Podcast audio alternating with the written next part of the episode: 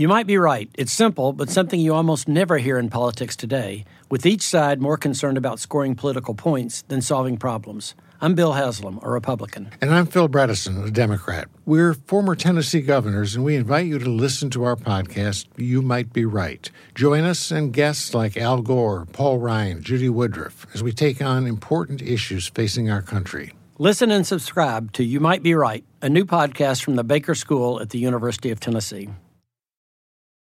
Hey everyone, it's Andrew Klavan. Are you a leftist? If you said no, then why haven't you listened to Daily Wire Backstage, All That Chaz edition yet? Myself, Jeremy Boreing, Ben Shapiro, and another person I can't remember discuss the Chaz or CHOP or whatever it's calling itself now, cancel culture, black leftist matter, and more. You don't want to miss it unless you're a leftist. Welcome to the Daily Wire Backstage. It is Thursday, June 18th, a somber day for America and indeed the world. Sir Paul McCartney is 78 years old. Two of us riding nowhere, spending someone's hard earned pay. You and me Sunday driving, not arriving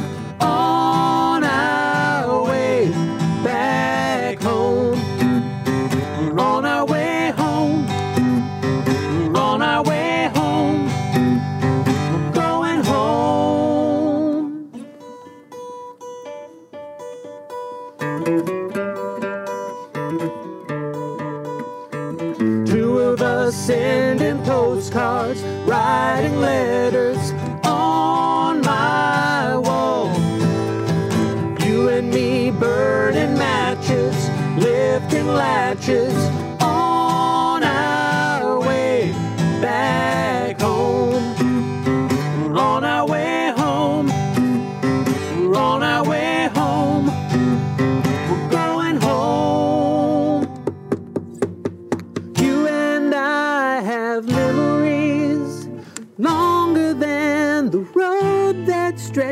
out ahead. Two of us wearing raincoats, standing solo in the sun. You and me chasing paper, getting nowhere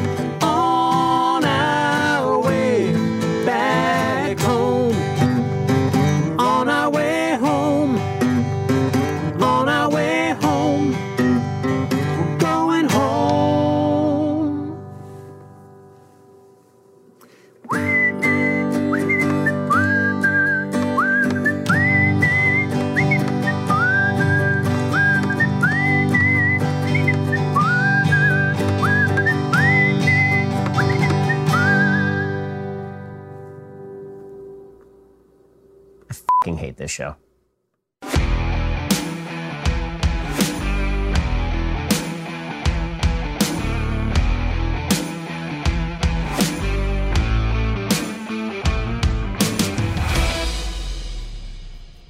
I take us really seriously. I think people, I think people when they want hard driving news and commentary, they come to the Daily Wire. Hey everybody, welcome to the Daily Wire backstage and all that jazz. We are excited to be with you, and uh, you know we're really just excited to do anything. It's a special, of course, Paul McCartney's birthday episode, and so I'd first like to say uh, thank you to Paul McCartney, and also we're sorry.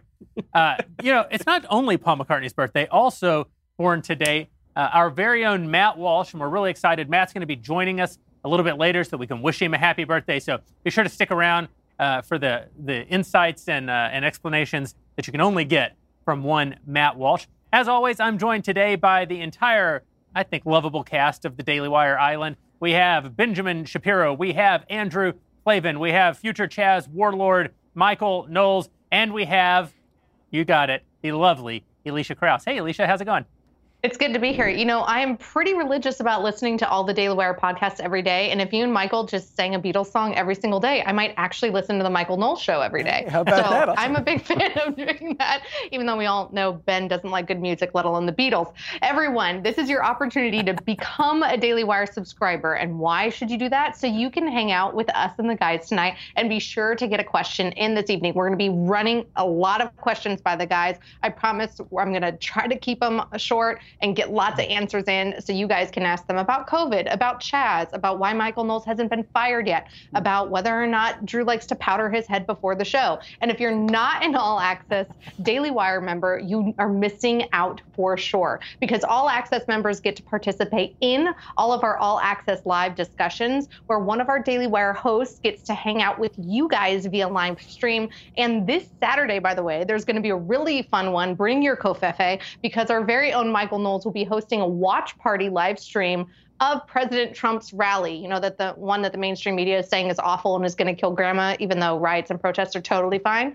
So you can be a part of that Michael Knowles chat during President Trump's live rally if you are an all access member. And in addition to that, you get to ask us real time Q&A and discussions like the one that we are going to have after backstage tonight. So after backstage, log on over to dailywire.com if you're an all access member, because we're going to be doing one of those super fun discussions again. And I've been told that there's going to be some new things things. The system is improving. We're going to be mm. able to respond to people. It's going to be lots of fun.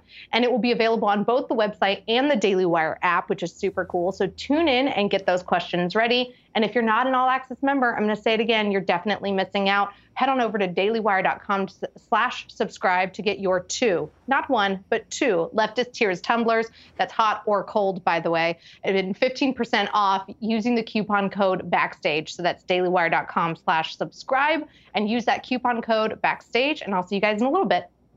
Thanks, Elisha. Uh, one of the things that I really want to focus more with this show is taking more questions from the audience. That's really uh, part of the part of the beauty of this show is getting to interact with our Daily Wire uh, our Daily Wire members and subscribers. So we are going to try to be better about that. But there is so much news that we have to talk about today. We got this unbelievable DACA decision. We have the Bolton uh, leaks, which are definitely something that we want to talk about, as well as all the anarchy, chaos, looting, and peaceful protests that are burning down cities near you nationwide. But before we do that, I, I said last week that I was going to actually show everyone. If, if you're watching the show, not listening, if you're listening, just use your imagination. But I said that I was actually going to bring in and display my Raycon earbuds. And you thought that I was lying. I was not lying. These are my Raycons. They are the greatest noise canceling earbuds. Listen, look at the seal that these things make. You would never notice that this was in an ear. Now I can hear nothing because I have like the producer in this ear saying, it's an audio show. Nobody can even see these earbuds. and then in this ear, Michael probably laughing at me. But how would I know? Because the fit is so good, so cozy. You don't look like an insect overlord like you do with those other popular uh, earbuds. Go on over to Raycon. Get your Raycons right now. We've been telling you about how great they are. You can get them for half the price of any other premium wireless earbuds on the market including the newest model, the Everyday E25 earbuds. They're the best ones. Six hours of playtime, seamless Bluetooth pairing, more bass, and a more compact design that does not make you look like you are an insect. Raycon's wireless earbuds are so comfortable, perfect for conference calls, for binging podcasts, including this podcast.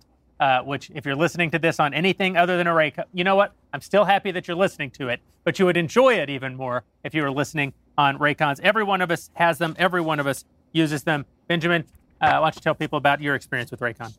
They are indeed spectacular. If you are used to those one size fits all earbud, one size fits all earbuds, you are missing out. These things cost you a lot less than those do, and again, they will fit your ear properly. They have a variety of fits. They come in different colors. You can really customize. Now is the time to get the latest and greatest from Raycon. Get 15% off your order at buyraycon.com slash backstage. That is B-U-Y-R-A-Y-C-O-N dot com slash backstage. Buyraycon.com slash backstage for 15% off your Raycon wireless earbuds. Again, that's buyraycon.com slash backstage and make the magic happen. And that way, you can actually listen to the song at the beginning of our shows. Or alternatively, just wait until next episode and then do it so you don't have to suffer through that. I always think secretly Ben loves us. I think so. I think but deep down. very secretly, like deep, deep, deep down. Yep. So All I before- can think of is I was desperately hoping that Knowles had COVID so that you would both die by the end of the song because you were singing in close proximity with one another. no, but I'm a protester, Ben, so I can't get that's all. COVID. I'm actually immune to it because I protest. Mm-hmm. So there's some specific news stories that we should talk about. But before we do, I think most people who aren't maybe as listen, everyone's in the news these days, but maybe people don't follow it in real time the way that we do. And and perhaps the, the biggest thing on everyone's mind is more of a of a macro, a high level look at what's happening. There's this sense that things are truly unraveling, that we're losing uh, our society right now, that we've lost our collective minds uh, between the lockdowns, the COVID, you know, the incredibly high death toll from COVID, the incredibly high unemployment numbers from the lockdowns. You have uh, the insanity happening in the streets. You have uh, this DA's decision to prosecute this police officer in Atlanta. People, a lot of the people who write in, a lot of the people I interact with, I think people just don't know what to make of this moment, how to stay optimistic in this moment, how not to let a moment like this crush you. And it's occurred to me over these last weeks that that's actually, to, it seems that that's the objective of the media right now. It's just to overwhelm people, to crush their spirits. Uh, could we could we maybe offer people a little bit of encouragement, a, a little bit of perspective on how history uh, moves and, and what we might make of this moment, what it means for our futures? Drew, what do you think?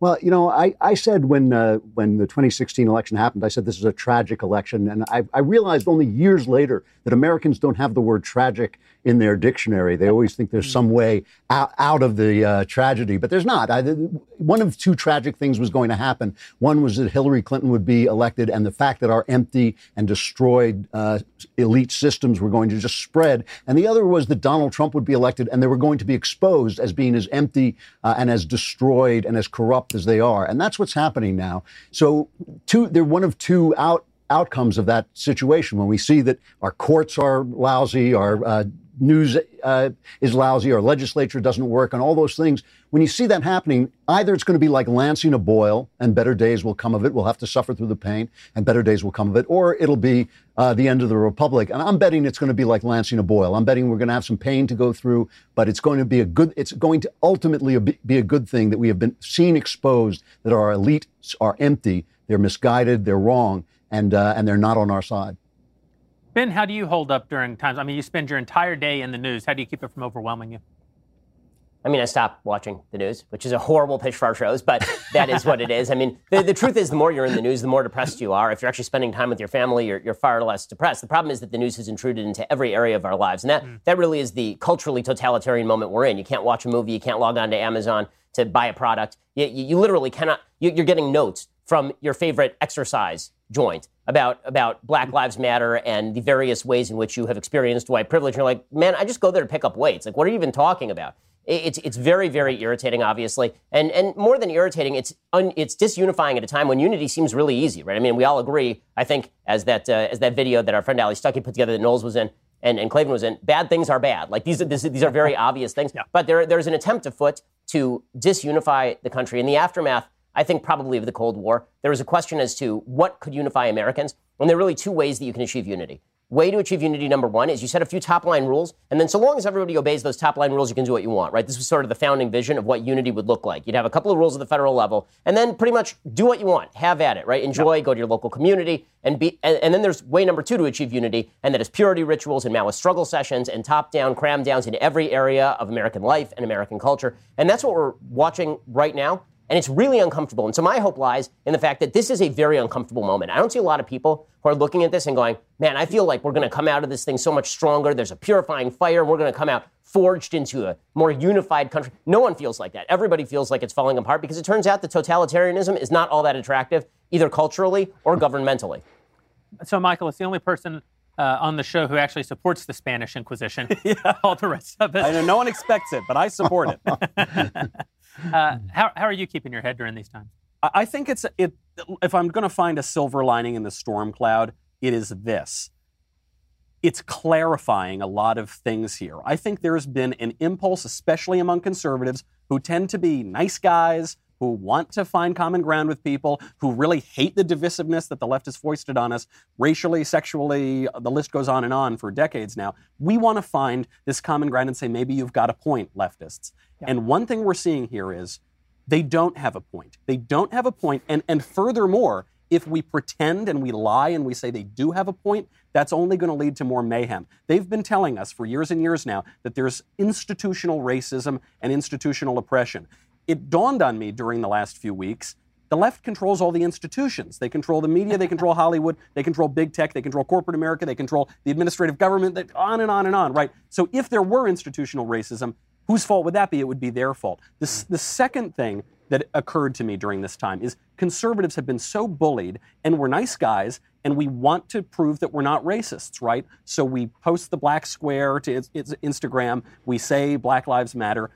Nobody in this country, nobody thinks that Black lives don't matter, okay? When you say Black Lives Matter, you are signing on to a radical organization that uh, on their very website says one of their goals is to dismantle the Western prescribed nuclear family. You don't need to be bullied into going along with that. Even people all the way up to the White House have been buying into some of these premises just to be nice guys, just to show that we're all coming together. And we see the consequences of pushing those lies in Atlanta. We see a Yeah. cop being charged with murder unjustly. We see private businesses going up in flames. I think it's clarifying, and I think what it tells all of us is a lesson that we don't want to learn, but it's that we need to grow a spine, stand up for the truth, and not spout leftist lies, even if we think it'll make us all come together, because it won't. Yeah, that, that actually segues nicely into this DACA decision today because I think that John Roberts is a guy who really believes that he can play nice. I think he thinks that he has a singular role to play in unifying the country, preserving the courts by remove. But you know, listen, he votes our way 80, 90% of the time, right? So it's not like he's a complete disaster. But then on these very important cases, which he perceives to be really divisive at a cultural level, he always errs on on the side of appease the left, don't compromise, uh, you know, don't don't turn the left's ire uh, against the court.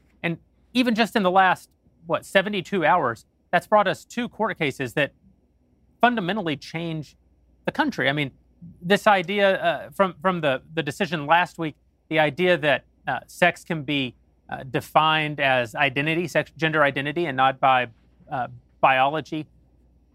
Gorsuch himself, writing the majority opinion, said that no one who wrote that law could have possibly envisioned that interpretation, and yet he believes it's some sort of textual uh, interpretation. And then today, this decision that I guess if one administration illegally passes uh, through executive fiat some sort of regulation, the next administration can't, by executive fiat, uh, turn back. Like, what is the standard? And the standard is, well, let's just be nice and get along. A- am I missing something? Illegal and unconstitutional, Yeah. by the way, by the administration's own admission Yeah. when they were doing it. Drew?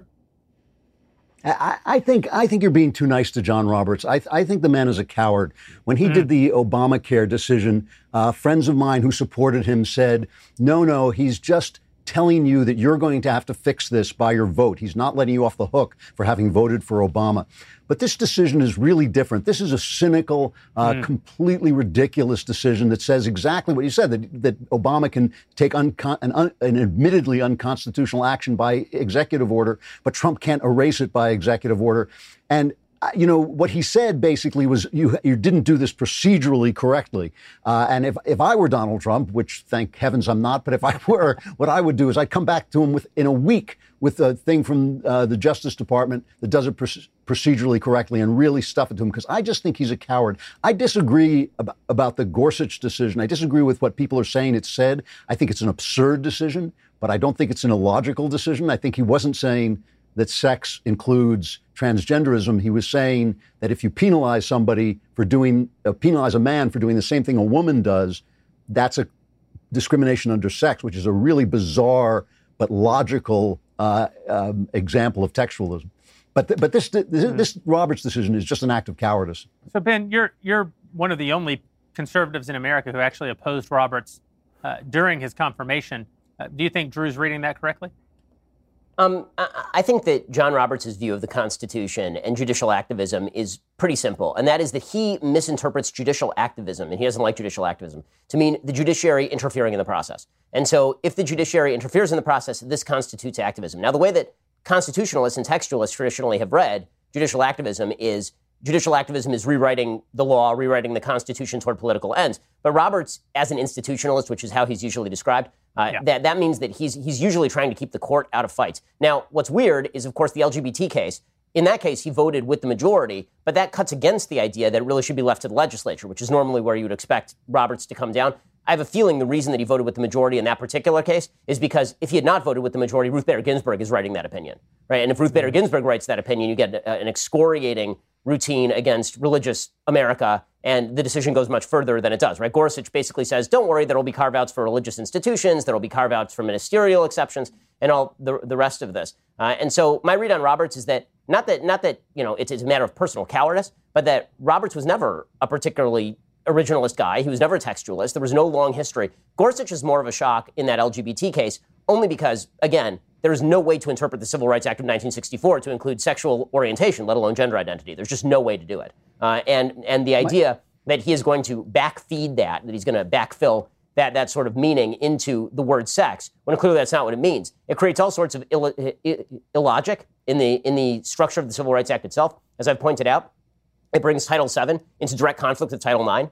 Because Right. now, what about the fact that you're supposed to have separate funding for men and women's sports? What constitutes a man or a woman, right? Clearly, this is not what was meant by the law, and Democrats didn't even think this is what was meant by the law, which is why they've been pursuing the Equality Act for all these years, trying to actually rewrite the law to include all these things that Gorsuch just rewrote the law to include. So the Gorsuch decision is a lot more troubling to me than the uh, than than whatever Roberts does. As far as the DACA decision, uh, the the real key there is that Roberts, and when Trump said they just don't seem to like me, that's kind of right. I mean, that kind of is right because basically what the decision is is if he had done it the right way, then probably we would let it go. But he did it the wrong way, and so we're not going to let it go. Right? And, and they had similar words with regard to even the the travel ban. Right? They said, well, we'll kind of let it go, but we really don't like his verbiage very much. Uh, it, you know, th- it just demonstrates all of the trouble that you run into when you're President Trump and you use your Twitter account to do random stuff. But obviously, it's a, it's a very bad decision. And as Thomas says, it really does leave the door wide open to Donald Trump as he walks out the door in, in either six months or four years, putting out a series of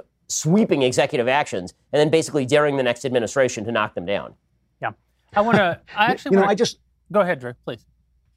Well, I just I just want to say about this Gorsuch decision that the, the, the thing that I'm trying to clarify is that Gorsuch was being a textualist but not an originalist. What he was what he was basically saying is if John if if Mary sleeps with a man and John sleeps with a man and you penalize John, you're only penalizing him because he's a man. So essentially he was saying there are no traits that are natural to men and women which is that that's really what he's saying, which is a spectacular uh, thing for a Supreme Court justice to say, and it's a, such a bad decision because of that. He's not saying that they what they mean by this is you can't penalize somebody for being gay. What he's saying is that being gay is an act determined by your sex, and and that's nuts. I mean, that is a nutty thing to say, but it, but it makes this kind of crazy sense outside of real life, if you see what I mean. And, If- and I if- don't as dis- long as you don't I actually live don't real disagree life. with what with what you're saying, Drew, or, or I don't even disagree with what you're saying, Ben, either. I think that it winds up being more simple than that, though. I think that these guys put their finger up and they realize the cultural winds are blowing so hard Yeah. that they do not want history to judge them. What what they're what they're the most afraid of is being a uh, it, it, Ben. Is it Plessy v Ferguson, like, or is it Brown v Board? Wh- which one undoes the other one? Like the the worst Well, the worst thing Right. to You, them. you don't want you, you don't want to be Plessy v Ferguson. You don't want to be reversed, Plessy right? v Ferguson. Like I think that's how they see their role is. Listen, th- this is all fait accompli. We don't want to be remembered as the guys who are on the wrong side of history, to use Barack Obama's Well, well, the, the history point here, I think, is the key to understanding this. And this is what Senator Josh Hawley made a real barn burner speech the other day about. He said that this decision, specifically with regard to the Gorsuch decision, represents the end of what we have called the conservative legal movement. And you might like the conservative legal movement, you might like the things that it has to say, but the mere fact is that we keep losing. We lose on the most fundamental issues. I mean, they have just, for all intents and purposes, rewritten the most significant law of the 20th century eh, by those nine robed lawyers on the Supreme Court, and they've redefined sex, the most basic aspect of our nature. We lost on Ob- Obamacare. We lost on the definition of marriage. We lost on abortion and Ca- in Casey. We, we've lost By the way, they turned down, they, worth, worth noting, they turned down a bevy of Second Amendment cases that would have clarified the right to keep and bear arms at the exact same time they were doing this. Great point. Yeah, That's and- right. And what it really means is that this quiver in the electoral, uh, uh, or this arrow in the electoral quiver for Republicans is almost over. The idea that you have to elect Donald Trump or Hillary Clinton's going to get to appoint the justices. Well, what does that matter if the justices that are appointed by Republicans still vote with the left? If, if that's the case, Re- Republicans are going to need a, a better pitch. Ben, you bring up the Second Amendment and, and how the court did not move to defend it. I think that's a good opportunity to talk about our friends over at Bravo Company What Manufacturing. When the founders crafted the Constitution, the first thing they did, of course, was make sacred the rights of the individual to share their ideas without limitation by their government. That's the First Amendment. Uh, the First Amendment, not very popular right now, by the way. Uh, you know, we, Ben, you mentioned that we're in a totalitarian moment, and that is absolutely the case. We still have legal protections for our First Amendment, but culturally, uh, the idea of freedom of expression is really on the chop block right now. But there's good news where that's concerned, and that's called the Second Amendment. The second thing that the founders did, they gave us the right to defend against encroachment on our First Amendment rights by giving us that Second Amendment. We believe in those principles very strongly. Every one of us here, a gun owner, and all but, well, two of us anyway, uh, rifle owners. Sure, I don't think you own a rifle. You got to get on that. Uh, Bravo I've been Company thinking about it. you should do it. Bravo Company Manufacturing, BCM for short, built a professional grade product built to combat standards. That's because BCM believes that the same level of protection should be provided to every American, regardless if they are a private citizen or if they are a professional. The people over at BCM assume that when a rifle leaves their shop, it will be used in a life or death situation by a responsible citizen, law enforcement officer, or a soldier overseas. With that in mind, every component of a BCM rifle is hand assembled and tested by Americans for Americans. The people at BCM feel it's their moral responsibility as Americans to provide tools that will not fail the end user, whether it's just hitting a paper target or someone coming at them intending to do them harm, intending to encroach upon their liberty. Ben, talk to us a little bit about BCM. Well, here's the thing, guys. You may have noticed that there's been a campaign to get rid of guns because only the police should have guns, and then there was a campaign to get rid of the police, which means that literally the only people in America who will have guns are criminals, which is really exciting stuff. If you would like to oppose the complete dominance of American society by villains with guns, perhaps you should own a gun and not trust the people who say you shouldn't have one because the cops should have them and then the cops shouldn't exist. To learn more about Bravo Company manufacturing, head on over to bravocompanymfg.com where you can discover more about their products, special offers, and upcoming news. That's bravocompanymfg.com. If you need more convincing, find out about BCM and the awesome people who make their products at youtube.com slash Bravo Company USA. If you thought this crew was manly, wait until you see the folks over at Bravo hmm. Company USA. Let's be real. Nobody thought we were manly. Nobody, I mean, you guys just person. played a Paul McCartney song at the top. YouTube.com slash Bravo Company USA to go check out real men who make real manly weapons like like the weapons you need to protect yourself. You know, one of the things that I'm concerned about as a as a resident of the state of California, especially as you watch all the lawlessness, you watch during the lockdowns, they start turning criminals out uh, of the prisons, then they start allowing for rioters to burn down large segments of the city. Then they start saying cutting the funding for the police, not paying the police their overtime. I've been very concerned about the fact that the state in which I live, if I am forced to use uh, a weapon to defend my own life, uh, the state's going to actually take up its case against me. It's not going to support my ability to defend myself. It's going to support the person against whom I had to defend myself. And then I tell myself, well, but that is there are still police out there. Then you see this case in Atlanta, and you realize, no, they're going to they're to actually turn against the police as well. And that's not in California. That's in Georgia. Uh, I'm sure we may get a chance to talk about that a little later, but something that I'm very concerned about. Elisha, before we do that, I want to hear from some of our dailywire.com subscribers.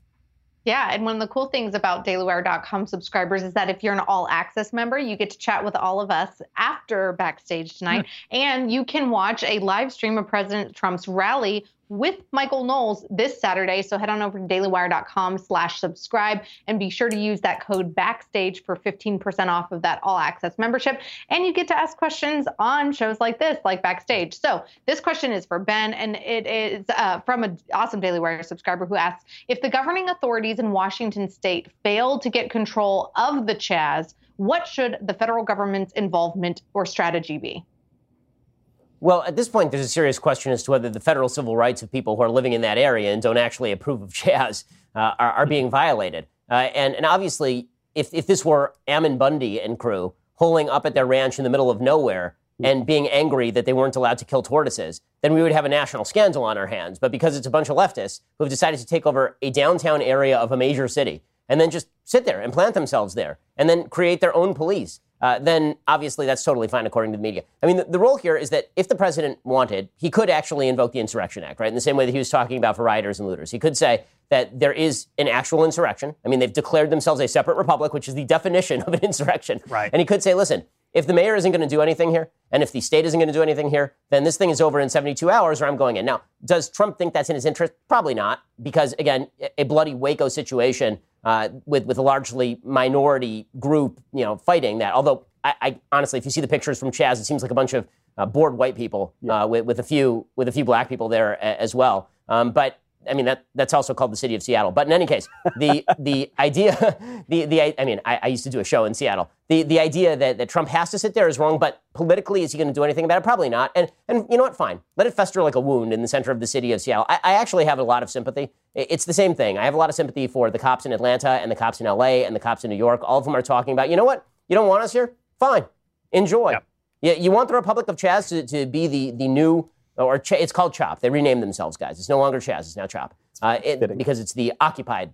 It's the occupied zone. Um, i- if you want that to be the new normal, then just you know, fine, all right. And you know what? I think that they should expand their territorial holdings. Frankly, it seems like a zone of freedom and happiness. Mayor Jenny Durkan in Seattle has declared that it's a street fair. It seems to me that virtually all of Seattle should be put under the tender mercies of Raz Simone and the armed crew over at Chaz Chop, and they can all enjoy the wonders of a of an anarchic an anarcho-communist experiment. I think that it should just be expanded, and and the left should get to uh, get what they want good and hard, as H.L. Mencken once suggested. I couldn't disagree more. I won't be satisfied until Trump, astride a mighty white stallion, goes all whiskey rebellion on their asses. Yeah. That's the, I've been waiting. America's been waiting 240 years for a president to lead troops into an American city uh, like the good old days. You know, Jeremy, to this point, this does make you miss the days of Dick Cheney and George W. Bush and the neocons. I want shock and awe in Somalia. I want us to invade the Soviet Union, Venezuela. I want tanks and troops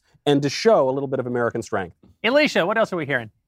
All right, Jeremy, this question comes from a concerned wife of a future law enforcement officer. She says that her husband just got hired by their local police department, of course, didn't say where, and will Yep. graduate from the police academy in mid November, right after the election. So, what are your predictions for what law, law enforcement is going to look like five months from now after the election, and maybe even five years from now? Yeah, it's a great question. Listen, I, like Ben, I have a lot of pity for the people. Sympathy is a better word. Sympathy for the people uh, who have chosen this profession uh, right now. I think that we're about to see a major decline in America's urban centers. I think that the cities are about to descend back into their sort of seven, 1970s uh, pre uh, Giuliani crime infested state um, because what incentive would police officers have to enforce? I, so, to answer the question of uh, of the the member directly, it really depends on where your husband is is planning uh, to be uh, a cop. Because I think that if it's in a major urban center, if it's in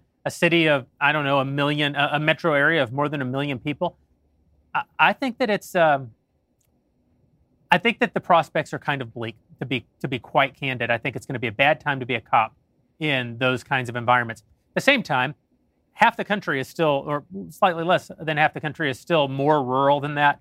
Those are those are communities where I think police forces are still going to be uh, really respected, where people, you know, really look with admiration to the thin blue line. So, you know, there's not a one size fits all answer, except to say that I think even in in leading red uh, places like Georgia or, or other states, I think that uh, urban Democrat controlled areas are going to be very hard on law enforcement for, for the foreseeable future. All right, next question is for Drew. We've seen an increase in homeschooling, of course, due to COVID, and an increase, apparently, national polling of parents that say they want to continue to homeschool. So, given that information and with private schools being so expensive, what is your personal opinion of homeschooling? And do you think uh, America would be better off if more parents ended up homeschooling? Absolutely. I absolutely think they'd be better off with more parents homeschooling. I think they'd be better off with charter schools and with any kind of school choice to take our children away from utterly corrupt unions that hide behind the decent teachers who sometimes teach working for those unions, but are basically do not have the best interests of our children at heart and do not have the ba- best interests of families in the future at heart. So anything parents can do to take back uh, their, the education of their children, I am in favor of. It's, it's one of the things that may come out of these lockdowns. Uh, already, people are telling their employers they don't want to come back to work. There are people moving out of the urban areas. Uh, there are people starting, there are uh, women starting to say, you know, this raising kids thing is actually more essential than I thought it was. So I think there are going to be a lot of people who wake up to the fact that we have been going down a road that has taken us away from our families, that's taken us away from the things that actually matter. Look, it's going to be an individual thing, and we don't know how much of it will happen, but every time it happens, an angel gets his wings, and I think that that uh, goes especially for homeschooling. Elisha, As one more question. Yeah. All right. This one goes to Michael, and I think that this is going to be interesting to all of us. If you formed your own autonomous zone, mm-hmm. like beyond the Michael Knowles studio, Yeah. Don't, would you call don't it? use words like autonomous zone with Michael. Yeah. what would you call it, Michael?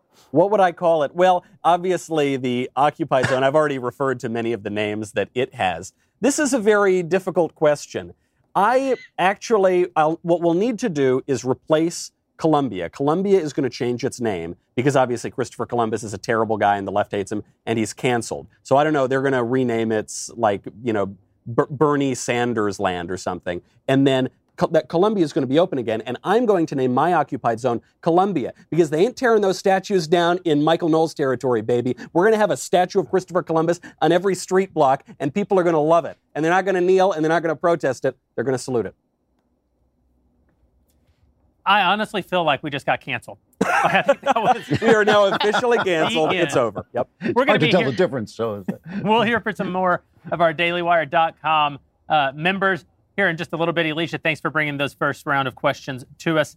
Um, I want to talk about our friends over at stamps.com. You know, the lockdowns have been hard on all of us. One way that they have been made easier, I think, is by the great service provided by stamps.com. When I used to not go to the post office and use stamps.com because I didn't want to go to the post to the post office when there was a great service like stamps.com. Now I can't go to the post office and must use stamps.com, and I still love them. Uh, what if you need to go to the post office during these difficult times? What if you need postage to send out letters and packages? Don't worry, stamps.com's got you, baby. With stamps.com, you can print postage on demand, skip those lines and crowds at the post office. That's dated copy. There are no lines and there are no crowds at the post offices. You have no choice. Get stamps.com. Plus, you can actually save some money with discounts that you can't even get in the post office. If that wasn't good enough, stamps.com also has uh, UPS services with discounts of up to 62% and no UPS residential surcharges. We've been using them here at the Daily Wire since 2017. No more wasting of our time. Uh, I say our time. I mean, it's not like anybody here. But at the Daily Wire, we are well cared for by a terrific staff. I don't want to waste their time because we pay them too much. And so we got them, stamps.com, uh, and it's really made a huge impact in our business. Benjamin, save me. Well, right now, our listeners get a special offer that includes a four week trial plus free postage and digital scale. No long term commitment. Save yourself a bunch of time, save yourself a bunch of money. There really is no rationale not to do any of this. You, get, you save a bunch of money. Save top five cents off every first class stamp, up to 62% off shipping rates. Head on over to stamps.com, click on that microphone at the top of the homepage, type in Shapiro, that is stamps.com, and enter that code Shapiro when you click on the microphone so you can get the special magical deal and then never have to go to the post office. Again, no matter how much you love the post office, now is not a great time to go there. You'll save yourself time and money. Check them out, stamps.com, enter a code Shapiro at the top of the homepage by the microphone. I wonder is is the postal service actually running in the chop? I, I'm not joking. I have their own wonder postal What kind of services do? Uh, what, it- it's really a question of what services are acknowledging that the occupied zone is an occupied zone, and which ones are not. So actually, the Well, they- reason. Sorry, go ahead. They have a Department of Agriculture. Yeah, they have a Department of Agriculture. If, you, if you've seen the, the farming equipment that they've brought out, it is astonishing. I mean, I'm a city boy, and I will say I don't know much about farming, but I've never heard of a process by which you put down cardboard on cement and then just take some topsoil, plant it on top, and plop a couple plants on top. I I feel like in seven years, there will be enough food there for one half of a vegan salad, which is very exciting stuff. You know, the reason they changed the name from Chaz to Chop, this is not a joke. The reason they changed the name is precisely because they kept wanting the welfare. So they wanted the government services. If you're an autonomous zone, you were declaring yourself an, an independent state. They realized that wasn't a good look. Seriously, yeah. So it became the Capitol Hill occupied or organized protest. So you're still protesting within the bounds and you can still receive welfare, you can still receive government services, and it reduces the risk that the cops are going to come come in and shoot you. I honestly, I want this thing to be like the Berlin airlift. I want this thing to become like fully autonomous, and China just starts flying in air supplies Yep. to Chaz Chop, Yep. and it becomes like this island of of communist chaos. You have like the, the Castro brothers are sending in military supplies to Chaz Chop. Like, let's just do this thing whole hog. I feel like. I'm I- I'm with I'm with you 100 percent on this, Ben. I want this thing to really show everybody exactly what's been being pushed down our throats for all these years. Here it is. Live like this, or you can go back to the way you were before. It's perfect. Yeah. so our friend Although Matt this Walsh. Trump on a horse was good too. Yeah, Trump on a horse is listen. Yeah. It'd make a it'd make a great painting. If uh, remember, Matt Walsh is coming up on the show. He's going to be joining us from uh, his studio. Where is where is Matt? He's on the East Coast. He's in the woods somewhere. Somewhere, In a yeah. car. He he rarely sees civilization. But Matt's going to be joining us because it's his birthday. So we'll be hearing uh, some great insights from Matt coming up, and plus you'll have the chance to wish him a happy birthday. In the meantime, I want to talk about John Bolton and what it means for the 2016 election. For those who haven't followed the news today, you'll remember back during the impeachment, uh, hearings that John Bolton was teasing that he had a book that he was going to release. The left seemed convinced that this book would be the nail in the coffin for impeachment. They wanted John Bolton to testify. Ultimately, the Senate decided that they were not going to uh, bring additional witnesses, and so Bolton did not have an opportunity to come up and and uh, and, and, play a role in those uh, hearings in the Senate. Now, however, uh, he's in a real feud with the White House. He has been ever since about releasing the book. The White House says that they will block it, that there's classified material in it, and so here we are, six months later, and they're actually starting to leak, uh, which I thought was going to happen. I mean, isn't it shocking that none of these leaks happened during the impeachment it's? It's, it's not. It's not, dude. It's not leaked. I have a copy in my house of the book. do you really? I do. Okay, so, eh, absolutely. Simon and Schuster has been sending out copies of the books to everyone. This is not a leak. There is a full 450-page book. If you really feel like that many musings and note takings of of John Bolton, it exists. It is sitting in my den Wow. right now. I flipped through it a little bit earlier. And I mean, as soon as it did, my eyes burned through because I'd seen classified material and all the world was ended. Um, but but the, the media's sudden recognition that John Bolton is the is a truth teller is, is really amusing. to Strange watch. new respect. I, Ben. I, Strange new respect. strange new respect, although they still hate him. They- I mean, he's the only one I've seen really where they, they don't even give him the strange new respect. I mean, the reviews are all like, you should totally read this book, but also John Bolton's a jackass. And it's like They do like hate they him. hate him so much because he's a, neo- a neocon that they can't even give him the credit of the strange new respect for like the five seconds that everyone is normally allotted in this Andy Warholian universe of where you oppose Trump, you get the strange new respect for five minutes. But the, the part of it that's amazing to me is that any of this is truly a story because I'm just wondering what we learned. You mean Donald Trump says the quiet part out loud and reads the stage directions aloud? You mean that Donald Trump says terrible things on a routine basis if he thinks that he's in the midst of a transactional negotiation? Like, I'm old enough to remember when he just went on Bill O'Reilly's show and said that America killed people like Russia. So the idea that he said to Xi Jinping that concentration camps sounds amazing, like that, yes, is it atrocious? also, have you been like alive for the past several years? Like, I'm, I'm just confused. Uh, He has a Twitter account. He says crap all the time on the Twitter account. I assume most people on Twitter can read, although that, that may be more more of an assumption than anything else. And the the idea that there's anything that's like bombshell revelations. Oh my God, he's transactional. Oh my God, he says stupid crap. Oh my God, he doesn't know that Finland isn't part of the Soviet Union. Yeah, and and like, wh- what exactly is the giant revelation here? Something can be news without it actually being news, and I think that's what this book is really. I think this is exactly the I- point I here, Ben. I, I- I just my view on it is the conservative ire at Ambassador Bolton is a little bit misdirected, precisely because this didn't interfere with the impeachment. This didn't really cause any political harm to President Trump. Actually, President Trump eh, thrives when he has an opponent and someone that he can be dunking on. And this is probably going to sell more books for John Bolton. To me, this seems, as you say, much ado about nothing. It's good political drama, but ultimately, is this is it really going to hurt the president or the White House? I don't think so. Drew?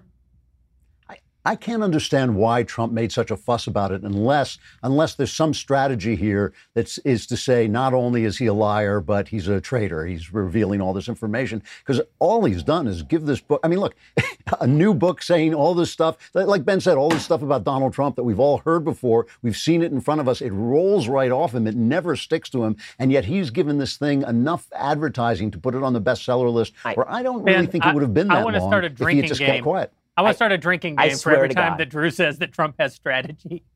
If you say Trump and strategy in the same sentence ever again, Drew, I am going to reach through the COVID, the COVID riddled world, through the wires that connect me to you at this point, and a hand is going to emerge from your computer screen and just finish you off. Because my God, dude, we've been in the midst of rioting and looting for like several weeks at this point. The entire Atlanta PD walked off its job yesterday, and this idiot, I- I'm sorry, like what he's doing is idiotic. It is idiotic. It is political malpractice. I'm going to vote for him, by the way, and it's political malpractice. I've gotten more calls to my show in the last month from people who love Trump. Who are chiding me in 2016 for not voting for Trump, and who are saying, "What the hell is he doing?" And I don't have an answer because he doesn't have an answer. It is political malpractice. he's been he's being handed rioting and looting, and he's tweeting about John Bolton and and whatever stupid ratings CNN is getting or is not getting. He's in the middle of a of a reelect effort in which he is down by double digits to a dead person.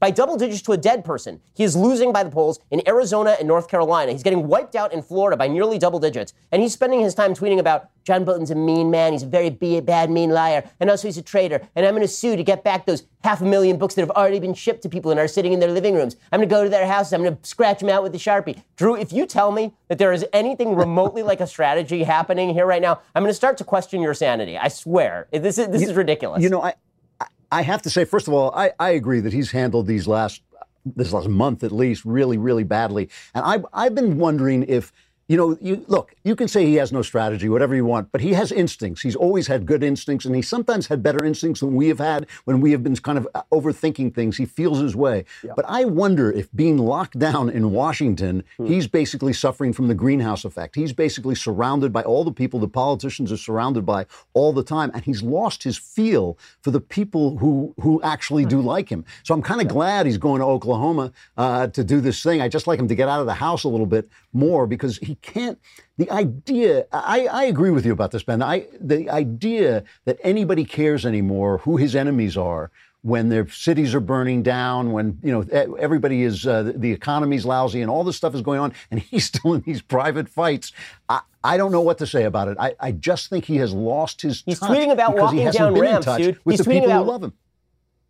He tweeted about walking down a ramp the ramp was very steep and it was slippery. And if I walked very, if I had not walked slowly, momentum! Exclamation point. Like what? what? Like no one has a job. Everyone's been locked in their house for four months. We're going insane because our children are around us all the time. What are you? What are you talking about? They locked down LA, they locked down Beverly Hills at 1 p.m. two weeks ago for a week because there were riots in a major city. Like, and then I walked down a ramp, and let me tell you, it was the most masculine walk you have ever seen. It was an unbelievable masculine stomping of the ramp in very short, choppy steps. It was not that I have an imbalance problem. what is, what? What's going on? on. As you know, I love the tweets, and yet I, I, I do agree with this point. I've I've kind of knocked him for some some of the decisions he's made in the past few weeks. I thought the executive order on police reform was sending the wrong message at the wrong time. Mm-hmm. I I I, I have hit him on a few of those things, and I agree with you, you. dude. I, I, have. Seriously, I, good for you. Thank you. I and I, I have I have with uh, agreed with Drew here. I think he's getting bad advice and I think his gut instincts very likely are being stymied by Washington. But I agree with you, Ben, in this broader point that we were talking about before, which is I don't think a lot of this matters. And I agree with you, Jeremy. I can't believe I'm agreeing with everybody. Oh. I'm agreeing with you, Jeremy, on this point that the judges don't matter anymore either. And that's the, the judges not mattering because now we can't rely on the originalists. We can't rely on the textualists. We can't rely on, on any of our judicial nominees. What that means is this election is now about the economy. We can't we can't even point to the judges anymore, right? It's about the economy. I, I don't care what Trump tweets. I actually kind of got a kick out of the ramp tweet, but I don't really care about it either. It, what he's got to do is reopen the country, and he's got to get that economy moving again. It looks as though we actually do have a chance at a V-shaped recovery, which uh, we were hoping for a long time ago, and maybe that could happen. That that's his path to victory in November. And all of these other sideshows, the Bolton book, the tweets, fine, whatever, I don't care. Just get the country moving again. So not only do I completely agree I, that we have to get the country moving again, the left obviously agrees too, which is why the only news story that you read anymore is COVID.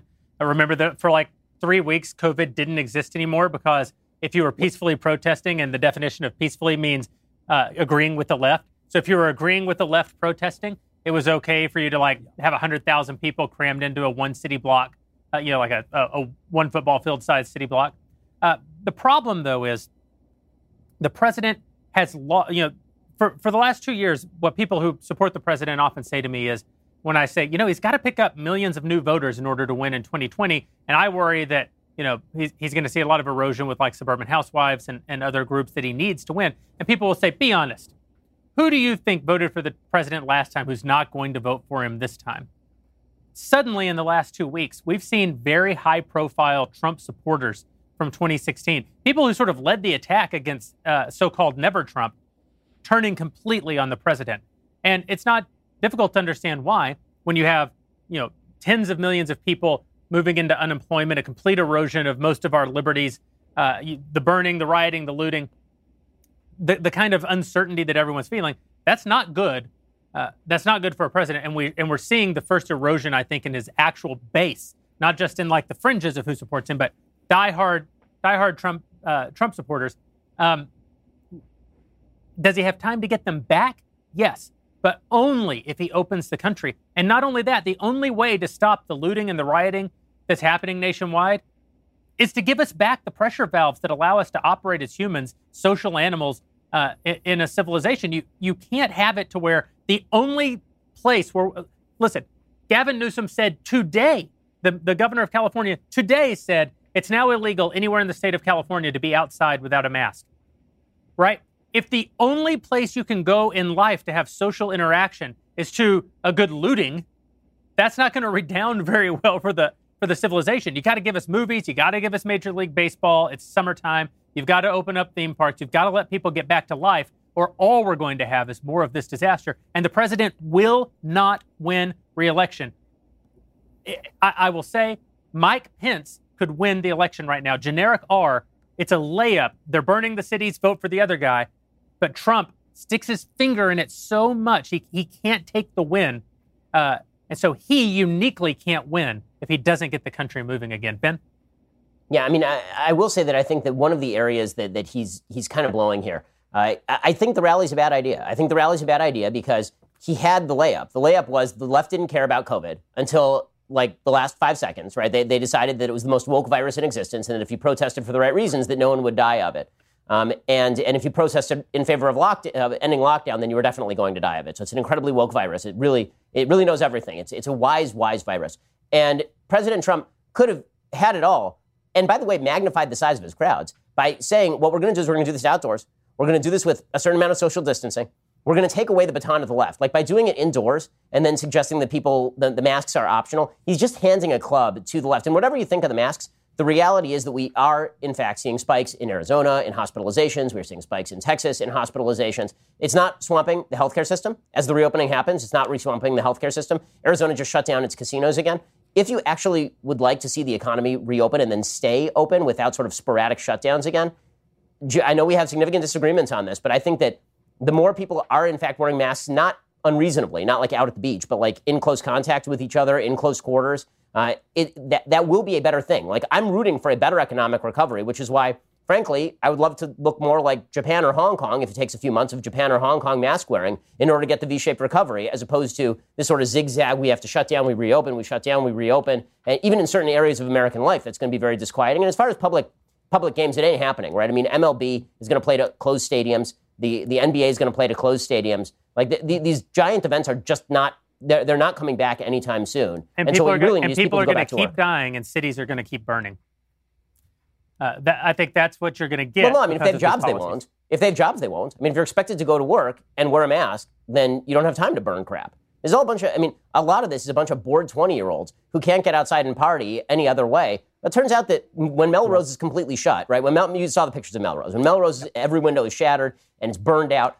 If there are people who are shopping in those stores, then that wouldn't have happened, right? I mean, the, the, people need jobs. Mo, people don't spend most of their time, you know, partying. Contrary to popular opinion, people spend most of their time working a job, and going back to your office and working a job is really important right now. And if that means wear a mask, then, then wear a mask. You're such a nerd, Ben. People love to party. so I think keeping you guys up to date as I've been going through this process with our friends over at Policy Genius. I told you a couple of months ago that I'd started the process with Policy Genius. I realized that uh, you know I needed to actually think about the future of the people who who whom I love, the people uh, who I help provide for, and that I needed a life insurance policy. And we've we've had Policy Genius as a sponsor for some time on the show, so I thought you know I'm going to go over and see is it as good a product as you guys always say that it is. Uh, I signed up for the process through Policy Genius and through another website just to compare them. Hands down, Policy Genius provided an amazing service, and I've continued to go through that process these last eight weeks. Policy Genius sent someone to uh, my home in the middle of the lockdowns to do the sort of medical work that, that's required for a life insurance policy. They got that. Uh, I had I got some follow up medical procedures done, uh, and just this week, since the last time that we all saw each other, I actually got approval for my life insurance policy. So my days are numbered. My wife has come to realize that she's going to be just fine if I'm gone, and I've made a tragic, horrible mistake. That's what I've come to realize. But I can't speak highly enough about Policy Genius and how easy it was to make this happen, even in these very difficult times. I mean, obviously, special circumstances, it would be even easier had this not been going on, but they went above and beyond right now. You have to get life insurance, and yes, you can get it even in these difficult times. As an insurance marketplace, Policy Genius is in contact with the life insurance companies on their platform every day. They're keeping track of all the changes in the market so that you don't have to, which means they can get you covered quickly and for the best price. It's very simple. How it works, you go over to Policy Genius, they compare quotes from all the top life insurance companies in one place. It only takes a few minutes to compare quotes from the top insurers to find your best price. This doesn't just save a lot of legwork, you could save $1,500 or more a year by using Policy Genius to compare life insurance policy. Once you apply, the Policy Genius team will handle all the paperwork, the red tape, for free. If you hit any speed bumps along the application process, they'll be there to take care of everything. I bought my first policy. I couldn't be happier. I'm about to buy one on my wife because two can play that game. Man, Policy Genius. Well, if you are one of the many people looking to buy life insurance right now, if you've heard us talking this entire time and you realized just during this during this broadcast your risk of death has radically escalated over the past several weeks, either from COVID or from rioting or looting or from the lack of police or from the other thousand things that we'll scare you with. I haven't even talked about India and China and the possibility of nuclear war. Well, if you're worried about all that stuff, now's a great time to buy life insurance. So head on over to Policy Genius. Policy Genius will find you the best rate, handle the process completely, soup to nuts. They'll get you and your family protected, hopefully give you one less thing to worry about. Head on over to policygenius.com for all of your insurance needs. So I know that everybody is anxious to hear from Matt Walsh. It's his birthday. We're going to wish him a happy birthday. He's going to be with us uh, in, in just a few minutes. But I made it my priority that we were going to get to more questions than we ever have on a backstage broadcast before, and I am going to live up to that commitment. Elisha, what are you hearing over there? All right. And to ask those questions, by the way, if you're not already an awesome Daily Wire subscriber who we love and appreciate so much, and you guys are the very, very best, um, head on over to dailywire.com slash subscribe and use that code backstage for 15% off. And then you can ask us questions right now during the backstage show, afterwards in our discussion, or on that live stream that uh, Ben just said that President Trump shouldn't be doing the rally from my home state of Oklahoma. You can watch that rally with Michael Knowles and chat with him about it. This first question is for the great Andrew Klavan. Uh, this subscriber wants to know when do you think that people are going to realize how hypocritical Hollywood is? Example, they claim that they're so woke and want to destroy those in power, yet they are in power themselves. Yeah, you know, I don't think people are fooled by Hollywood. Nobody listens yeah. to what celebrities say. I think the problem, people, people especially on the right, don't understand the way uh, the culture works. It is, it's kind of like a cloud. It's kind of like the atmosphere that we breathe in and out. It's not, you know, some clown getting up at the Oscars and telling us that we're idiots for voting for Trump. We know they're fools. We know they're, you know, berserk, crazy people and have nothing authoritative to say. But after a while, when you pump this kind of propaganda into the atmosphere long enough, you just start to have the idea that there are certain things you can't say, certain things you can't think, uh, certain ways in which you're not supposed to approach the world. You know, just the other day, I was talking to a, a fairly important uh, Hollywood mogul who said to me, Oh, well, I can't tell that story anymore. I was trying to tell him about something I thought should be made. And I said, Why can't you tell it? You know what? What is to stop you? There's no. You don't have to worry about distribution. You have it. You can put it on TV. You can put it on your own place, and people will see it people just close down mentally. So it's not a question of realizing what Hollywood people are. It's a question of getting people into Hollywood or getting people into the movie and creative business who don't have the same opinions as everybody else so that they can start to have visions and, and we can start to see art created by people like us who see the world as we do. That's the important thing. Yeah, essentially, Hollywood is comprised of that little monkey with the fez hat and the cymbals who goes around and gets your coins, right? Except that they have a $100 million budget and they put out candles that smell like an orgasm.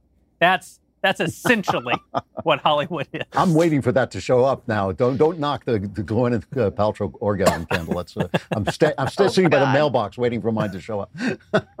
oh God, I think it was the Daily Wire's own Amanda Prestigiacomo who said that you know white women must be stopped, and I would fully agree. Alrighty then, Michael, how are we supposed to continue to participate in society without succumbing to the dictates of all of the woke scolds? You, you just have to say no, and that requires a cost, and that's where most people give up. We all get this question when we speak at colleges, and they'll say, Hey, how do I get all A's on my transcript and still voice opinions that are absolutely illegal on my campus? And how do I do both at the same time? And, and it's, I guess they've really imbibed a lot of the Marxism that their professors have told them, even unconsciously, because they think that you can do something without a cost. And yeah. you can't Everything has a cost. There is truly no such thing as a free lunch. You do get what you pay for. And so you can make that choice. You can say what you think. And it's going to cost you friends. It's cost all of us friends. It's going to cost you invitations to parties and uh, associations, and that's the cost. It's going to cost you in your career, very possibly. I think it's cost almost everybody in this room in, in their careers at some point or another, and, and that's the cost. But I, I will say the only thing for it that, that I can tell you is we should have integrity. Integrity is a good thing. It makes you feel really good. It makes you walk through the world with a little skip in your step, and it allows you to sleep at night with a grin on your face. Y- your bank account won't be as full, but uh, okay, that's fine. I, I'd, I'd much rather sleep soundly and have a good life than, than worry about that. Well said. You know, I mean, a good I- book you can read I about will- I this. will uh, add one- the go- you can read the Sorry, you can Drew, read the ahead. Gospels about this. It tells you what happens to you when you speak the truth. Yeah, that's right. And it, yeah, it's not pleasant. Let's put it that way. I, I will say one thing. I think that the the days of being punished for your opinion are going to end, and they're going to end sooner rather than later.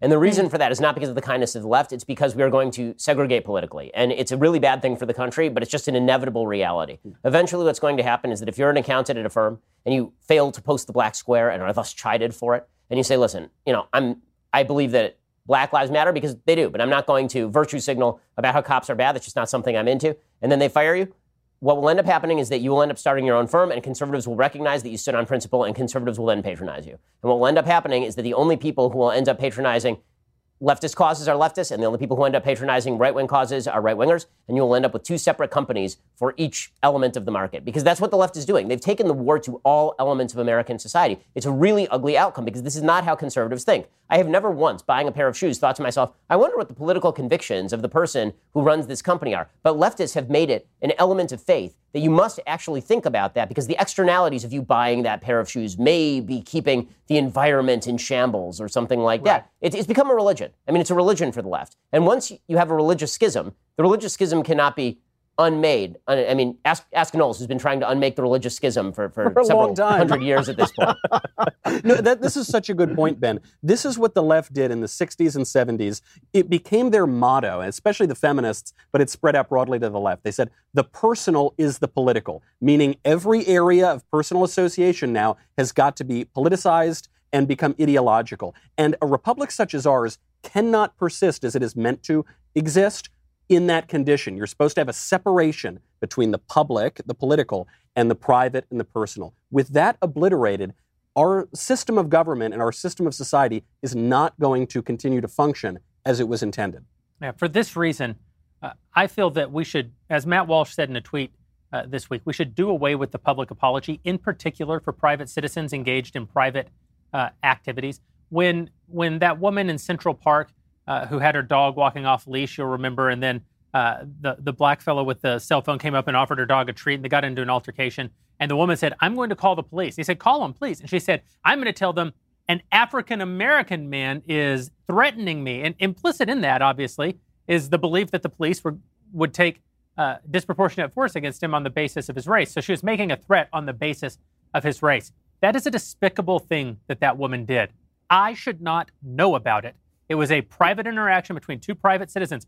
She made a public apology. She owes me no apology. She does owe an apology to someone. It is none of us. She owes none of us anything, and we shouldn't even know about it happening. We live in an era where private citizens make public apologies. Public people, uh, politicians who have constituents, uh, uh, athletes who have uh, fans, or celebrities who have fans making public apologies.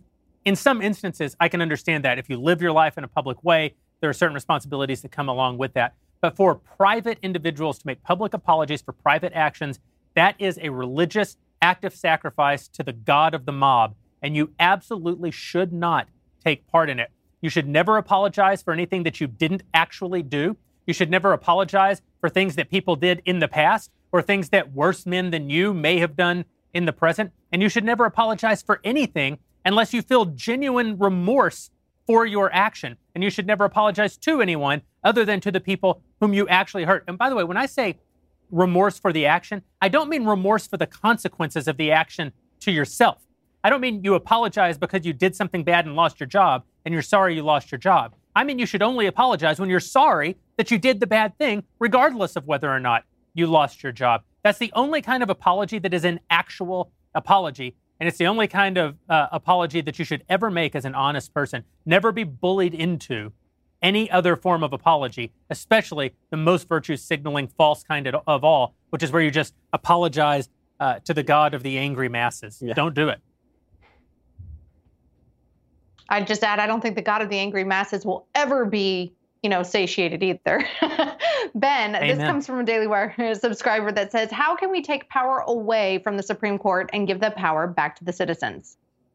So the truth is that under Article One, the legislature does have the ability to limit the jurisdiction of the of the courts uh, in uh, in in the Constitution. So you do have the ability to limit the subject matter jurisdiction of the Supreme Court, and theoretically, the legislature could do that. Uh, the, the reality is that the Supreme Court has never actually been an engine of social change. Uh, the, the great lie is that when a Supreme Court, the Supreme Court makes a decision, that it pushes forward everything else. No, really, the, the Supreme Court tends to follow more than it leads. I mean, Brown versus Board of Education happened in, in 1955. It took until the Civil Rights Act of 1964 for any of that to be effectuated. So the, the idea that the court has any independent power is, is really not true. I, I tend not to worry too much about court decisions simply because, again, if your state decided to resist the court decision, unless the federal government is going to come in and actually cram it down, there's not much that, that is going to be done about it. Also, people have a, a real tendency to adapt to, to changing circumstances. But if you actually wanted to stop judicial supremacy, well, it would take a couple things. One, a president who just says to the Supreme Court what Jackson supposedly apocryphally said, which is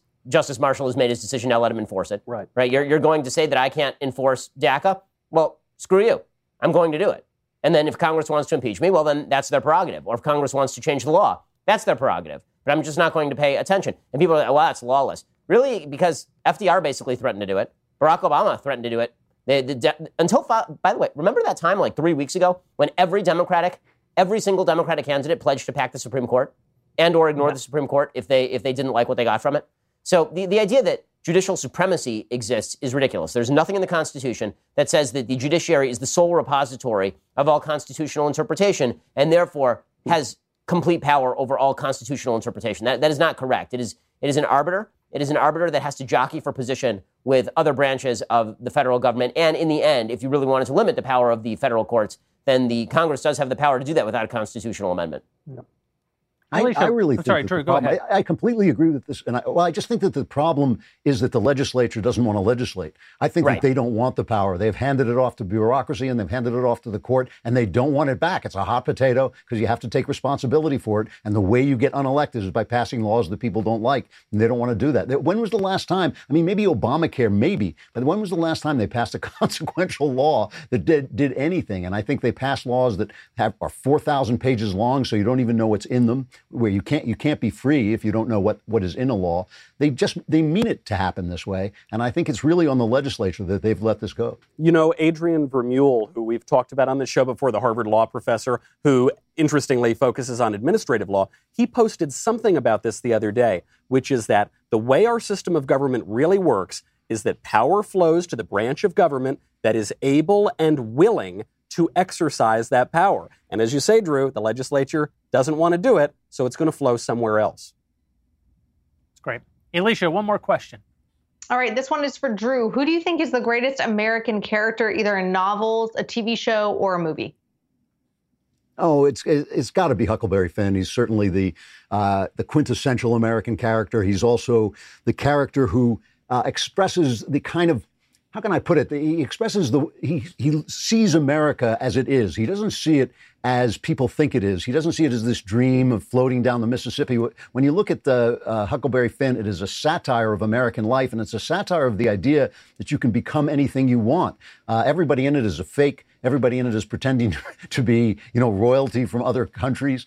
Uh, and it, it, you can actually look at Huckleberry Finn and see a world in which people will one day declare themselves women and expect to be treated as women because they've said they are. I mean, it's, it's actually part of the American dream. And so he really c- captured in that novel, he captured in that novel something that's beautiful about America, the idea that Huckleberry Finn has the courage and the independence and the individuality to stand against slavery, even when the entire culture says it's all right. That's something beautiful uh, in the American personality. But he also captured a, flaw in the logic of America that if you can be anybody you want, you you will turn into a con man ultimately. It's he, that book. You know, Ernest Hemingway said that all American literature comes out of that book, and I think he's right. Isn't that because uh, Mark Twain is is the quintessential American himself? Like uh, that that guy just embodies what it meant to be uh, uh, an American man at that time.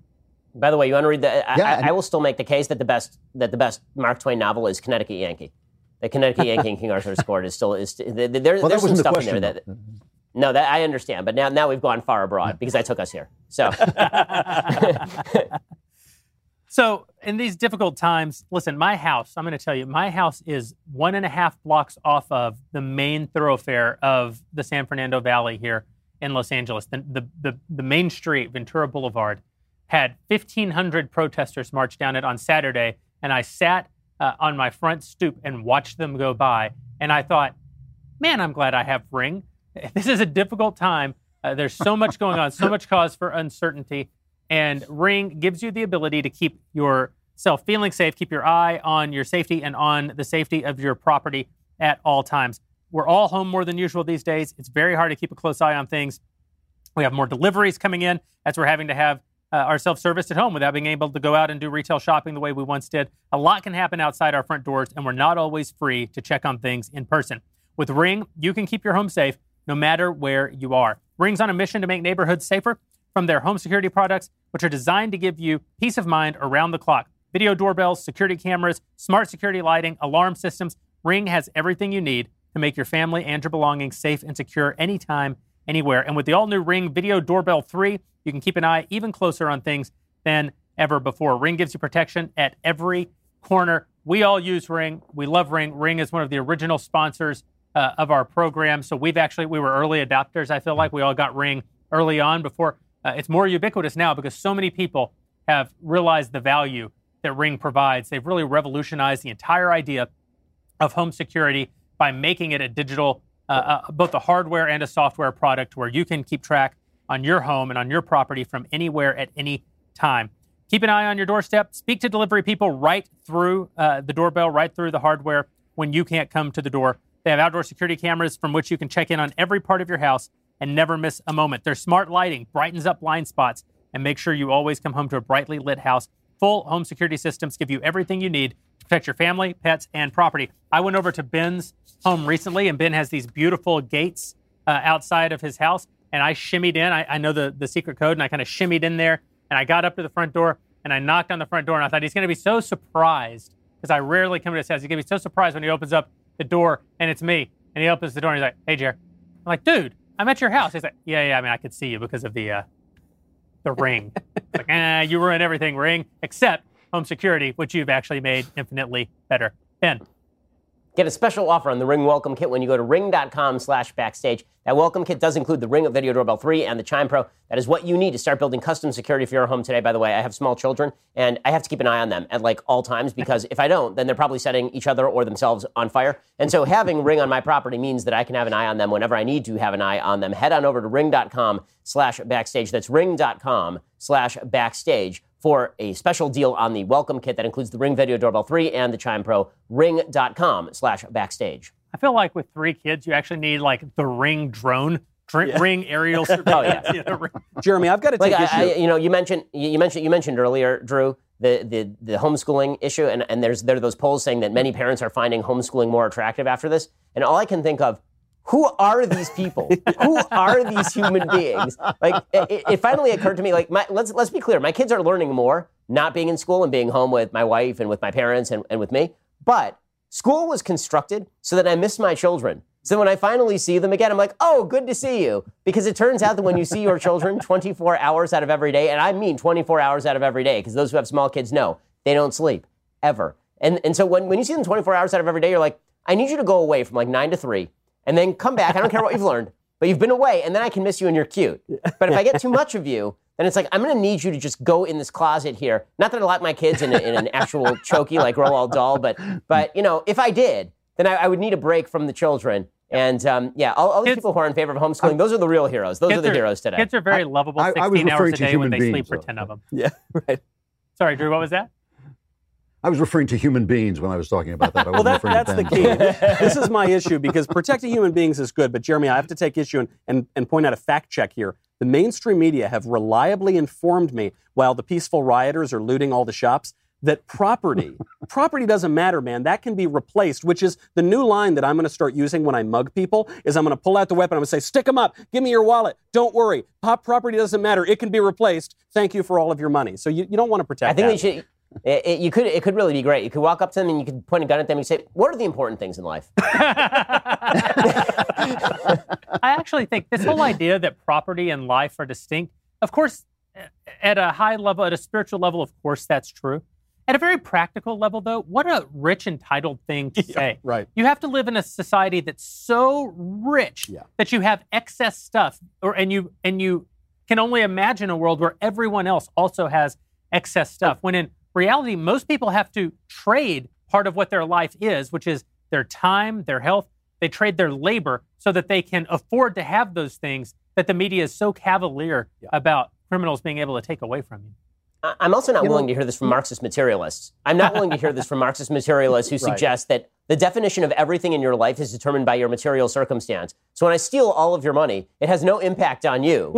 but if you but if you don't give me all your money, then you have somehow affected my life on such a deep level that I deserve all of your money. Like I'm not willing to hear it from these folks. Yep. Drew?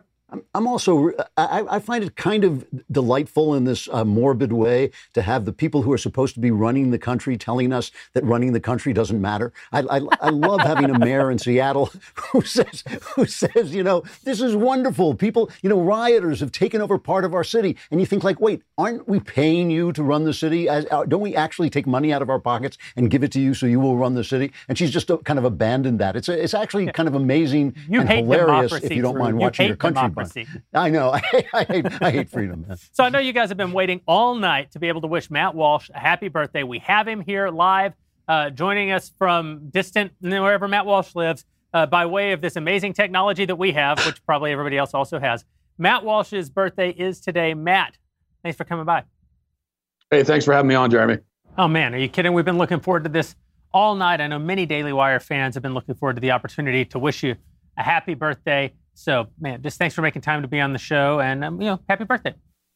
Okay, so Yeah, Michael. I mean, a lot of great birthdays today. You know, Matt, uh, Sir Paul McCartney, of course, from the top of the show. Uh, 17th century Russian theologian Theophan Prokopovich. You know, also Blake Shelton. you know, I mean, all really, really important guys. And people don't listen to Prokopovich's early albums, by the way, which I, I felt was much better than his later work. But that's a great point you make. it's a very special birthday episode of the show. Yeah, that's the most important thing. So, Ben, you brought up a little bit early earlier in the night, uh, in passing, a story that I don't think most Americans are yet paying attention to, but actually could be the biggest story going on in the world right now. And that's this conflict taking place between China and India. I think something like 50 uh, soldiers have been killed in the last 48 hours in hand to hand combat, which, as far as I can tell, really just means beatdowns. The Chinese are using these spiked uh, handheld weapons and they're coming just beating down and killing. Uh, these are two, not only the two most populous nations on earth, they probably would have fought many more wars throughout history, except that there's this Tibet, which is um, for most of history has been very difficult to traverse uh, between them, right? These mountains. But here you have the two most populous nations on earth and two nuclear powers actually in a border conflict in which their soldiers are killing each other. Uh, what are we to make of this?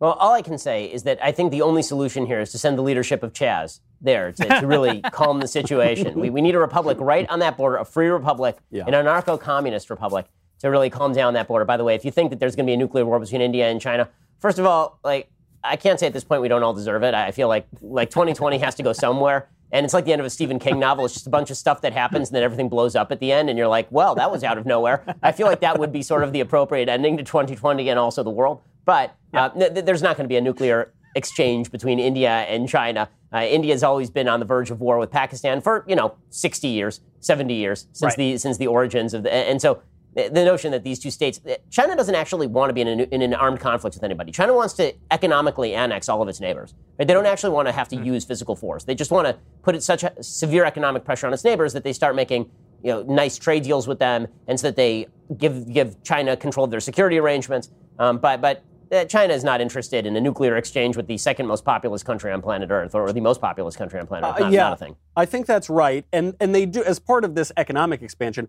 There is a territorial expansion, which you see in Hong Kong. You see this on the border with India. You see this uh, with our interests maybe in the South China Sea. But sure, they don't want armed conflict, and I think this is the key that. Obviously, the mainstream media, but even many conservatives are missing here, which is that while we are all arguing over whether or not to cancel Aunt Jemima, China is growing and and moving in on some of our interests. Our geopolitical adversaries are laughing and they're taking advantage while America burns and burns from its own internal frivolity. Yeah, but isn't there the chance? I- you know- maybe it's true that there won't be direct uh, nuclear conflict between India and China. I certainly think that's the most likely outcome, uh, although all escalations are have the potential to be very deadly. But isn't there the risk of a sort of Cold War style proxy war situation starting to break out? I mean, we've just gone through this amazing global economic turmoil. Uh, China has all these ambitions, as, as Michael just outlined. Do you guys worry at all about this sort of proxy conflicts beginning to crop up between these sort of emerging global powers? You know, I, I just want to say one thing that as an eternal optimist, I've, I've worked it out where there is a scenario where everything in 2020 breaks just right so that everyone I dislike will die. I think that that's, that's at least one, one possible. What a hopeful vision. yeah, I know. It's, it's amazing.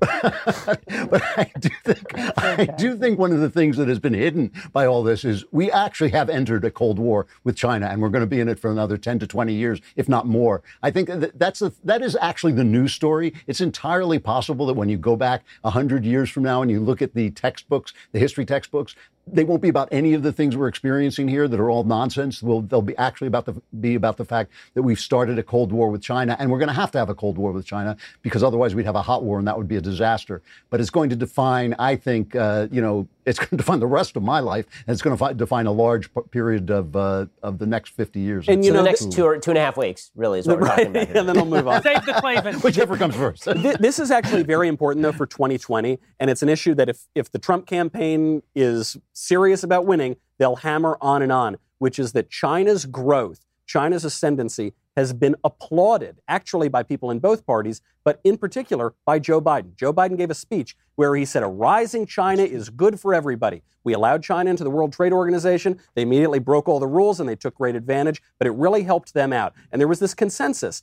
that China will liberalize and democratize as they grow economically. That didn't happen. That was not true. And I think the people who cheered it on ought to be held to account. First and foremost, in this election, Joe Biden.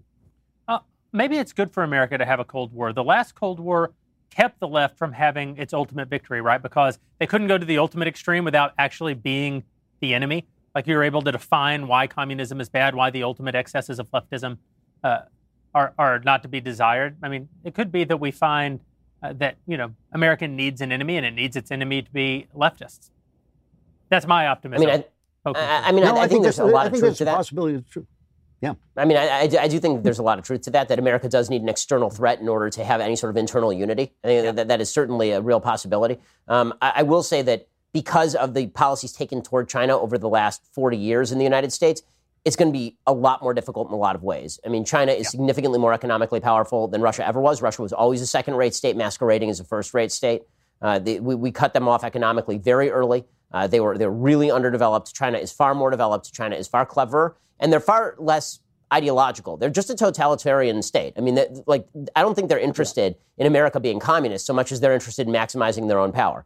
Uh, and I think that's true in Africa too. I, I don't think they're interested in we need a Chinese proxy, we need a communist proxy state in South America as much as we need more states in our sphere of influence. So if they had their druthers, I'm not sure that it would look like a USSR situation. It would look more like a, a, a situation where they're funding a bunch of states that just don't like the United States, which is why you see them reaching out to various kind of anti-American regimes without really demanding anything of them in terms of their, their own economic program. The, the fact that we gave them so much money over the past you know few decades and, and thought that we were going to strengthen them is idiotic. This is the one area, by the way, where Bolton's book actually does hurt Trump, right? Because the one hmm. thing that Bolton does make very clear in the book is that Trump was a lot softer on China than he has appeared to be publicly. Right? China that he was he was kind of tough on trade, but kind of not tough on trade. That he was speaking you know, harsh things about Xi Jinping, but at the same time, he was going behind closed doors and saying that he's fine with concentration camps and you really want to make a deal and can can you help me get reelected and all of this kind of stuff. The problem is that that gives Biden a go-to come back in a debate, right? Trump says something like, "You're really weak on China. You you went along with this whole trade regime." And Biden comes back and says, I'm weak on China. You're the guy who said that they should go ahead and build concentration camps, according to your own national security advisor, right? That, that's the one area where this could hurt Trump. It's a little bit of a challenge that Trump is always hardest on our on his friends. You know, he he actually winds up uh, being a lot tougher on friends than he does on enemies.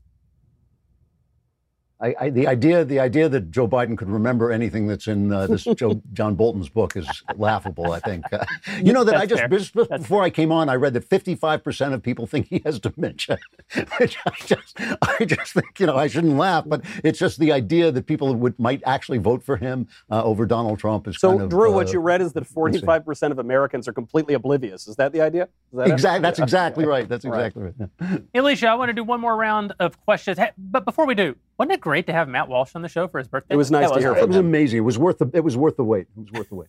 Yeah. Elisha.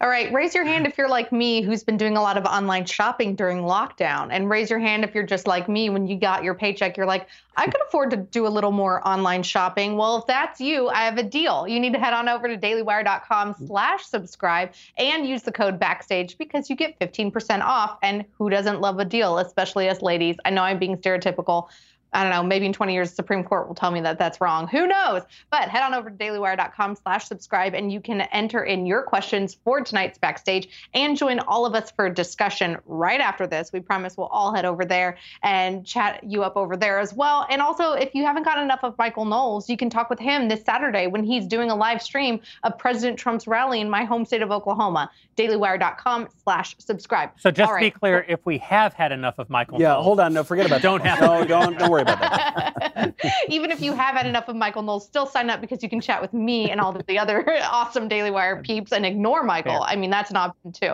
That's for the all access membership, which are, is our most exclusive club, by the way. So this question is for Ben. Uh, a Daily Wire subscriber wants to know Do you think it's possible for the left to de radicalize? And if so, do you see any specific leader on the left that could see them walk away from all of their extreme ideals?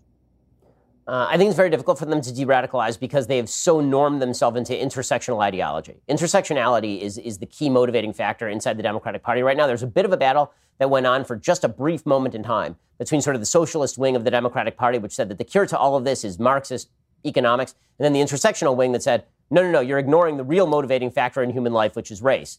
And it seems like the race side won and kind of unified with the socialist economic sides. They said it's going to be both. It's going to be both. We're going to have a more socialist, unifying, top down government control of the economy. And also, we are going to divvy ourselves up among various racial groups. And we can only assume that equality has been achieved when we achieve true economic socialism as well as true social equality, meaning equal results at the end of the day.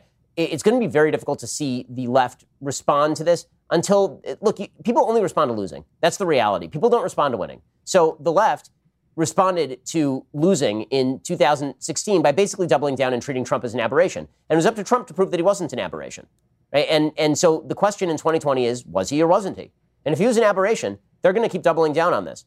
Right? Joe, Joe Biden basically has signified that he is just a placeholder, that the person who comes next is going to be deep into radical philosophy, uh, you can assume that his VP pick will not be somebody like an Amy Klobuchar. It will be somebody at the very least like an Elizabeth Warren and maybe like Kamala Harris. It'll be somebody radical. The Democratic Party will move down that path until they are checked. I mean, it is that simple. And if Republicans do not win, they will continue to move down that path. And this has been true in major cities around the United States. Major cities around the United States have been governed by Democrats. The only time Republicans ever win is when things get so bad that there is literally no alternative but to elect a person from the party you've never heard of. Right? This is how Rudy Giuliani becomes mayor of New York. So we're we're in for a dark period here. I mean, I'm not gonna I'm not gonna sugarcoat it. If, if Trump loses, it's it's this weird irony where I said in 2016 that if if Hillary won and Mitch McConnell was head of the Senate, that that would be bad, right? It would be worse in many ways than Trump being president. But it wouldn't necessarily be the end of the world because it would be Hillary doing some stuff and Mitch McConnell checking her. And now uh, it would be Joe Biden as president, probably taking along with him the Senate because the Senate is really in trouble right here. Joni Ernst is trailing in Iowa, which is a terrible indicator.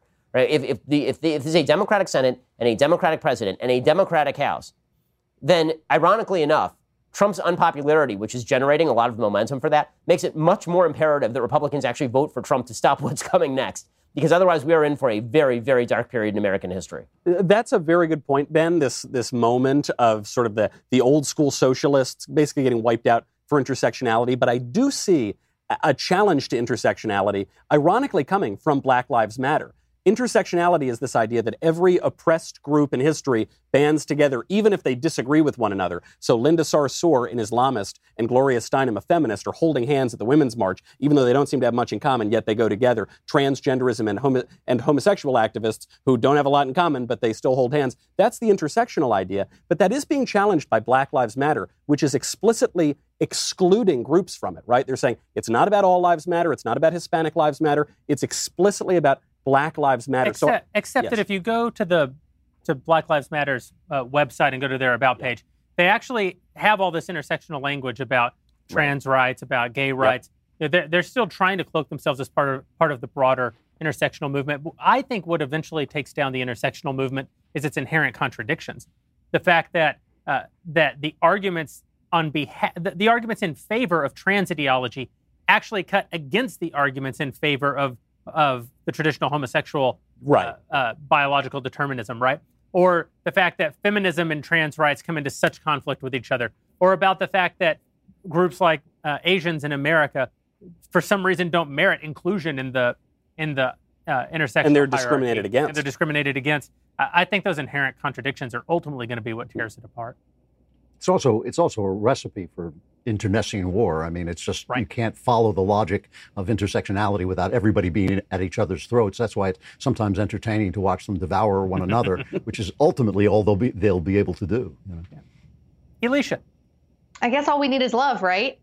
Get it? Get it? hey, Okay. we could. Next Where are the episode. guitars, guys? Next episode. Can we get the guitars back?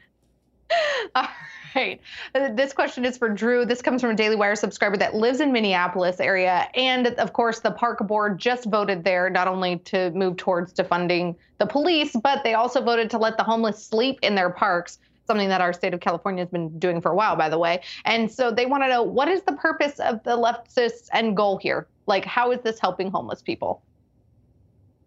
Oh, they're, not helping anybody. They're just actually uh, consolidating their power. They're consolidating their power. Chaos is always uh, always leads to more power at the top, and they they basically have lost faith in the actual system of governance that that they're supposedly running. So it actually is a moment when their their idea that they that emptying out the system that they are on top of is the thing to do. If you destroy the police, as I think it was Ben said earlier, if you destroy the police, basically only bad people will have guns. You disarm the populace, you get rid of the police, there's only bad people with guns. Underneath that, underlying that is, is an idea that something that this country is something terrible, that order and civilization is something terrible, and some of them actually say that.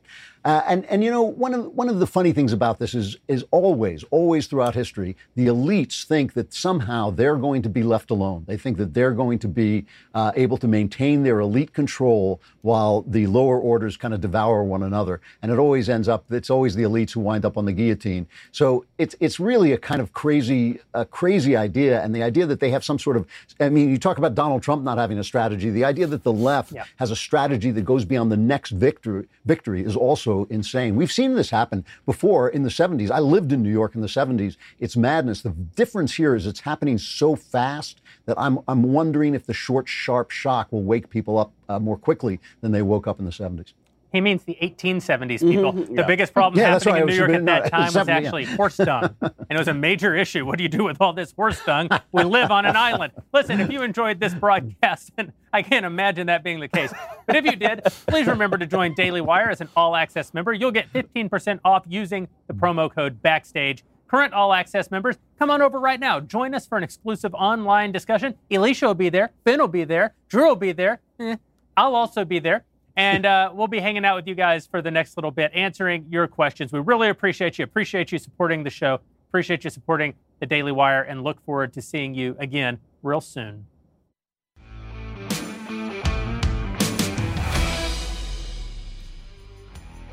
Daily Wire Backstage is produced by Robert Sterling. Executive producer is me, Jeremy Boreing.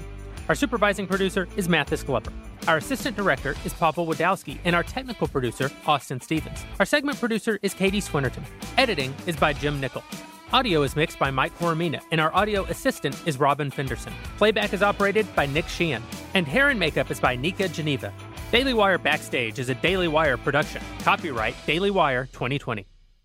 Can you remember a time when you thought someone you disagreed with might actually be right? In the new podcast, You Might Be Right, former Tennessee governors Bill Haslam and Phil Bredesen pose that question to guests like Paul Ryan, Al Gore, and Judy Woodruff. Come for the stories, stay for the substance and expert insights into some of the most challenging issues facing the country, including affordable housing, crime, and education. Listen to You Might Be Right, a new podcast from the Baker School at the University of Tennessee, available wherever you get your podcasts.